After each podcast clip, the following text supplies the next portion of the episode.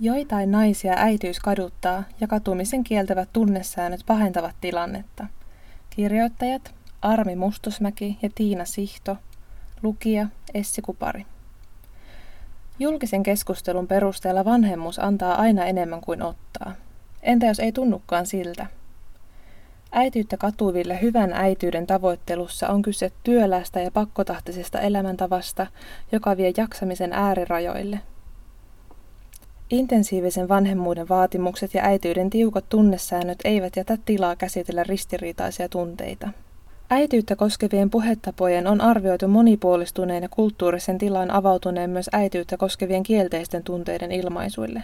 On yhä hyväksytympää puhua lapsiperhearjen kuluttavuudesta sekä äityyteen liittyvistä negatiivista tunteista, kuten siitä, että äitiys ei ole aina ihanaa tai palkitsevaa, Uhmaikäiset lapset kiukuttelevat, perheen arjen sujuvuuteen liittyvä metatyö uuvuttaa, eikä itselle tai parisuhteelle löydy aikaa lapsiperhearjesta. Puhetapojen monipuolistumisesta huolimatta äityyden kielteisten tunteiden ilmaisulla on tiukat rajat. Lapsiperhe-elämä summataan julkisessa puheessa usein niin, että lopulta plussat ylittävät miinukset. Rakkaus lapseen tekee koetuista vastoinkäymisistä lopulta elämisen arvoisia. Se, mitä äidit eivät voi julkisesti sanoa, on, etteivät plussat lopulta ylitäkään miinuksia. Jos saisi valita uudelleen, tulisiko äidiksi, vastaus olisi ei. Usein tällaista tilannetta ei nähdä edes mahdolliseksi, sillä vallitseva kulttuurinen normi on yhä se, että lapsien hankkimatta jättämistä saattaa katua, mutta ei sitä, että lapsia on hankkinut. Äityyden kielletyin tunne, katumus, jääkin usein näkymättömäksi ilmiöksi, joka on vasta hiljattain saanut tilaa äityyden tutkimuksessa ja julkisessa keskustelussa. Olemme tutkimuksessamme tarkastelleet äityyden katumista ja sen ilmentymiä internetin anonyymillä keskustelupalstalla. Olimme kiinnostuneita erityisesti siitä, miten äidit kuvailevat katumustaan ja miksi he katuvat äityyttä. Koska kyseessä on herkkä aihe, käännyimme aineiston keruussa internetin anonyymin keskustelupalstan puoleen.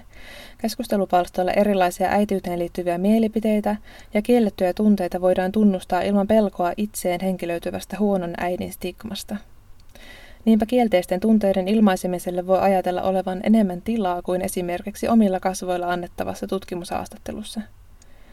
Tutkimuksessa me analysoimme yksittäistä 754 viestin keskusteluketjua vuodelta 2017. Keskustelupalsta-aineistoa analysoidessamme aloimme nopeasti kiinnittämään huomiota siihen, miten äityyttä katuvat naiset kuvaavat sijoittuvansa suhteessa hyvän äidin ihanteisiin. Millainen hyvä äiti on, mitä hyvä äiti tekee ja tuntee – Keskustelussa kuvataan lapsiperheelämää, jota määrittävät keskeisesti hyvän äitiyden ja hyvän lapsuuden ihanteet. Keskustelijat luettelevat pitkiä listoja asioista, joiden tekemisen he kokevat henkilökohtaisesti pakoksi, koska he ovat äitejä ja koska he haluavat olla hyviä äitejä. Aineistoote. Tänään olen ollut lasten kanssa luistelemassa, tehnyt heille siellä taitoradan ja ottanut aikaa ja kannustanut, käynyt kirjastossa lasten kanssa lainaamassa heille kirjoja ja lukenut niitä, tanssinut tyttären kanssa samalla kun siivottiin, rakentanut leikoja lasten kanssa, leikkinyt rosvoa ja poliisia omien ja naapurilasten kanssa ja vienyt heitä vankilaan kärsimään rangaistusta, eli kutitusta, sekä ollut eläinarvoitusta saunassa lasten kanssa niin kuin meillä on aina tapana. Ihan tavallinen äiti siis olen. Silti syvällä sisällä minulla on se tunne, että en jaksaisi perheelämää. Kaikki tämä ei liene ensisijaisen tärkeää lapsen selviytymisen kannalta. Sen sijaan kyse on kulttuurisista, aikaan ja paikkaan kiinnittyneistä äitiyttä ja lapsuutta koskevista ihanteista. Erityisesti 2000-luvulla intensiivisestä äityydestä on tullut voimakas ja näkyvä kulttuurinen ihanne. Perhesosiologi Sharon Heisin mukaan intensiivisellä äityydelle tunnusomaista on se, että se on asiantuntijavetoista, lapsikeskeistä, emotionaalisesti vaativaa, työlästä sekä taloudellisesti kallista. Intensiivisen äityyden ihanteet heijastuivat myös aineistoomme. Äitiyttä katuville hyvän äityyden tavoittelussa oli kyse pakkotahtisesta elämäntavasta, joka on työntäyteistä, sitovaa, kuluttavaa ja uuvuttavaa, ja joka vie äidit jaksamisen äärirajoille. Kuten eräs keskustelija kuvasi. Jatkuva vaatimus toimia tukihenkilönä, ravitsijana, viihdyttäjänä, huoltojoukkona etc. on niin tappavaa. Elämäni on ollut pelkkää selviytymistä jo vuosia.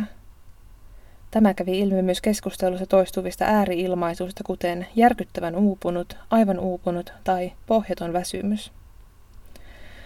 Äitiys rakentui aineistossa intensiivisen äityyden ihanteiden mukaiseksi suorittaja-äityydeksi. Hyvän äidin standardit jäävät kuitenkin lopulta kaikesta yrittämisestä ja tekemisestä huolimatta aina keskustelijoiden tavoittamattomiin aiheuttaen syyllisyyttä ja riittämättömyyden tunteita. Äityyteen liittyy runsaasti tiukkoja tunnesääntöjä. Sosiologi Ali Hoshildin mukaan tunnesäännöt ovat sosiaalisesti jaettuja normeja siitä, miten erilaisissa tilanteissa tulisi tuntea – Kenties perustavin äityyden tunnesääntö määritteleekin, että äityys voi olla rankkaa, mutta vaikeuksista huolimatta se on lopulta palkitsevaa. Näiden tunnesääntöjen mukaan jokainen äidiksi tullut nainen haluaa pohjimmiltaan olla äiti, ja jokainen äiti lopulta kasvaa kokemaan äityyden tunnetasolla tyydyttäväksi. Äityyden katumusta Israelissa tutkineen Ona Donathin mukaan kulttuuriset tunnesäännöt eivät salli äityyden emotionaalisen tyydyttävyyden kyseenalaistamista. Aineistossa me kerrottiin paljon äityyden vaikeista tunteista, kuten syyllisyydestä, näiden tunteiden käsittelyn raskaudesta sekä kietoutumisesta yhteen äityyden katuomuksen kanssa. Aineistote. Jättäisin mielelläni kantamatta sen hitomoisen syyllisyyden taakan, mikä ilmeisesti annettiin toiseen kainaloon samalla kuin vauva toiseen. Olisin pärjännyt mainiosti ilman jatkuvaa huonoa omaa tuntoa tai huolta siitä, miten lapsi pärjää ja onko hän onnellinen. Nyt ne tunteet alkavat jo hellittää, kun en enää ole vastuussa toisen elämästä, mutta silti koen, että lapsiperheaika otti enemmän kuin antoi. Syyllisyyden tunteet linkittyivät usein keskustelijoiden kokemuksiin siitä, että he tekivät äitiyttä väärin tai eivät riittävän hyvin ja että heidän tunteensa eivät jollain lailla noudattaneet äityyden tunnesääntöjä. Keskustelijat kokivat äityyden tunnesääntöjä vastaisesti vääriä tunteita tai oikeanlaisten tunteiden puutetta. Intensiivinen vanhemmuus korostaa kulttuurista käsitystä vanhemmuudesta taitona, johon tarvitaan asiantuntijoiden, kuten kehityspsykologien, kasvatus- ja ravitsemustieteilijöiden ja terveydenhuollon tietoa ja ohjausta. Erityisesti kehityspsykologia ja yhä enenevissä määrin neurotieteellinen tutkimustieto on saanut tilaa myös suomalaisessa kasvatuskeskustelussa. Ne korostavat lapsen ensimmäisenä elinvuosina muodostuvan kiintymyssuhteen sekä vanhemman ja lapsen vuorovaikutuksen merkitystä lapsen myöhemmälle kehitykselle. Nykyisessä intensiivisen vanhemmuuden kulttuurissa vanhemmille, erityisesti äideille, lankeaa yhä enemmän vastuuta lapsen tulevaisuuteen liittyvien riskien hallinnasta. Puutteet vanhemmuudessa, esimerkiksi oikeanlaisessa tunnesiteessä lapseen, yhdistetään ongelmiin lapsen kognitiivisessa kehityksessä, koulumenestyksessä, mielenterveydessä ja tulevissa ihmissuhteissa – Voimakkaimmillaan puutteet vanhemmuudessa yhdistetään rikollisuuteen ja muihin yhteiskunnallisiin ongelmiin. Näiden yksilöllistyneiden riskien minimoimiseksi vanhemmat nojautuvat erityisesti asiantuntijatietoon siitä, millainen kasvuympäristö ja vanhemmuus parhaiten tukevat lapsen menestymistä myöhemmässä elämässä. Kun hyvän äityyden nähdään perustuvan asiantuntijatietoon ja deterministisesti vaikuttavan lapsen tulevaisuuteen, vanhempien pienistäkin valinnoista tulee moraalisesti latautuneita. Tätä moraalista latautuneisuutta pönkitetään usein myös julkisessa keskustelussa. Esimerkiksi vuonna 2016 Helsingin sosiaali- ja terveysvirasto julkaisi videon, jossa äitien älypuhelimen käyttö rinnastettiin väkivaltaan. Äidit monitoroivat vanhemmuuttaan ja pyrkivät toimimaan moraalisesti oikein. Kuitenkin näkemys vanhemmuudesta riskien hallintana ja jokaisen arkipäiväisenkin valinnan suorasta vaikutuksesta lapsen tulevaisuudelle tekee vanhemmuuden sietämättömän raskaaksi. Useissa vastauksissa toistuu ajatus siitä, että katumuksen tunne on kielletty, eikä sitä täten voi tai saa tuoda esiin. Katumus itsessään on tunne, joka uhkaa hyvää äityyttä tai rikkoo mahdollisuuden siihen. Äitien tunnustuksessa näkyy myös se, kuinka he olivat sisäistäneet asiantuntijapuheesta kiintymyssuhdeteoriaan liitetyn tunnesiteen, vanhemman läsnäolon ja ensimmäisten kolmen ikävuoden merkityksen lapsen tulevaa kehitystä määräävänä tekijänä. Aineistoote. Lasteni onneksi tämä katumus on nostanut päätään vasta näiden ensimmäisten elinvuosien jälkeen, joten he ovat saaneet, toivottavasti, hyvän ja turvallisen kiintymyssuhteen, eikä oma kipuilunne ole päässyt pilaamaan tärkeimpien elinvuosien vuorovaikutusta. Äitiyttä katuvien naisten kommenteissa toistui pelko siitä, että vääränlaisiksi koetut tunteet heijastuvat ulospäin ja vaikuttavat lopulta negatiivisesti lapseen. Väärät tunteet tai oikeiden tunteiden puuttuminen rakentuvatkin edelleen huonoksi äitiydeksi ja potentiaalisesti lasta vahingoittavaksi vaaraksi. Erityisen raskaaksi kiintymyssuhdeteorian ja deterministisen vanhemmuuden mukaisen näkemyksen vanhemmuudesta tekee se, ettei vanhemman tehtävä olekaan vain suojella lasta ulkopuoliselta uhilta, vaan vanhempi itse muodostaa riskin lapsen hyvinvoinnille.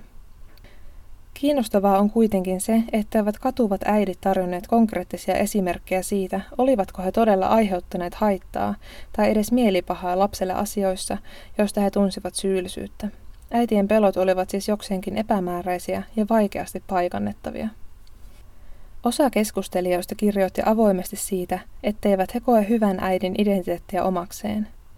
Tämä ilmenee usein negaation kautta eli kuvauksina siitä, millaisia he eivät ole, kuten en ole hiekkalaatikkoäiti tai hengiltä rakastava ja uhrautuva ällöpussausäiti ja en osaa olla lapsille semmoinen läsnä oleva äiti. Nämä kuvaukset tekevät näkyväksi sen, miten naisten on vaikea sovittaa omaa identiteettiään vallalla oleviin äityyden ideaaleihin. Keskustelijat eivät välttämättä käyttäneet itsestään sanaa äiti, vaan kuvasivat itseään muunlaisina henkilöinä tai ihmisinä, jotka eläisivät ilman lapsiperhearjen pakkoja enemmän oman näköistä elämää. Aineista ote. Olen äärimmäisen antimaterialistinen henkilö, joka haluaisi asua korvessa omat perunat kasvattaen. Nyt joudun asumaan lähiössä ja ostamaan penskoille jatkuvasti uutta. Varsinkin harrastuksiin pitää jatkuvasti ostaa treenitarvikkeita. Minua inhottaa tämä kulutus. Ja lasten synttärit, hyi helvettistä krääsän määrää. Pahin on se, kun lapset nyt yläasteiässä ovat tajunneet, että he eivät ole koskaan päässeet matkoille. Mun periaate on se, että esim. lentomatkailu on siviileille täysin turhaa, sillä saastuttaa niin paljon. Monet myös kuvasivat eri tavoin sitä, miten vaikeaa ellei mahdotonta on etukäteen varautua siihen, miten äityyden kokee. Olen jälkikäteen ymmärtänyt, että olen henkilö, joka tarvitsee ison oman reviirin, paljon omaa aikaa, hiljaisuutta, omia ajatuksia ja lepoa. Lapsiperheessä ei ole mitään noista koskaan riittävästi, ei ainakaan pienten lasten kanssa. Aineistossamme osa naisista kiistää myös sen kulttuurisen käsityksen, että äidit aina lopulta väliaikaisten vaikeuksien jälkeen sopeutuvat, tottuvat ja kasvavat äitiyteen. Näille naisille äityyden katumus ei ole väliaikaista väsymystä, vaan pysyvä identiteetti ja itselle sopimaton rooli. Kuten Donaldin tutkimuksessa, tässäkään aineistossa kaikki eivät koskaan tule sinuiksi äidin roolin kanssa, eikä äityydestä tule osa omaa identiteettiä. Intensiivinen äitiys on vahva ihanne, vaikka sillä on nähty olevan jatkuvan riittämättömyyden ja syyllisyyden tunteiden kautta negatiivisia vaikutuksia äitien itsensä hyvinvointiin.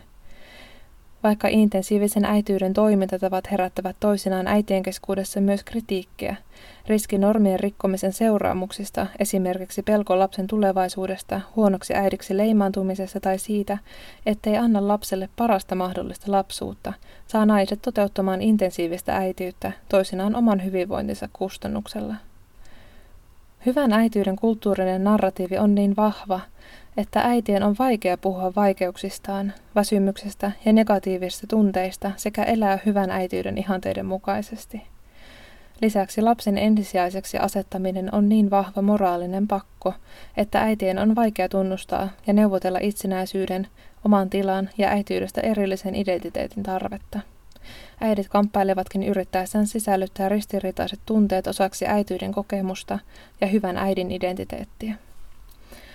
Voidaankin kysyä, millaisen mahdollisuuden nykyinen intensiivisen äitiyden kulttuuri jättää näiden ristiriitaisten tunteiden kokemiselle ja käsittelylle sekä niiden julkituomiselle. Hiljaisuus äitien kokemien erilaisten tunteiden ympärillä sekä kiellettyjen tunteiden, kuten katumuksen patologisointi, ohjaa ajatteluamme kohti yksilöä ja hänen parantamistaan. Samalla se heikentää mahdollisuuksia nähdä vanhemmuuden, äitiyden ja lapsuuden ihanteet omaan aikaansa sidottuina, sosiaalisesti rakentuneina ja siten haastettavina.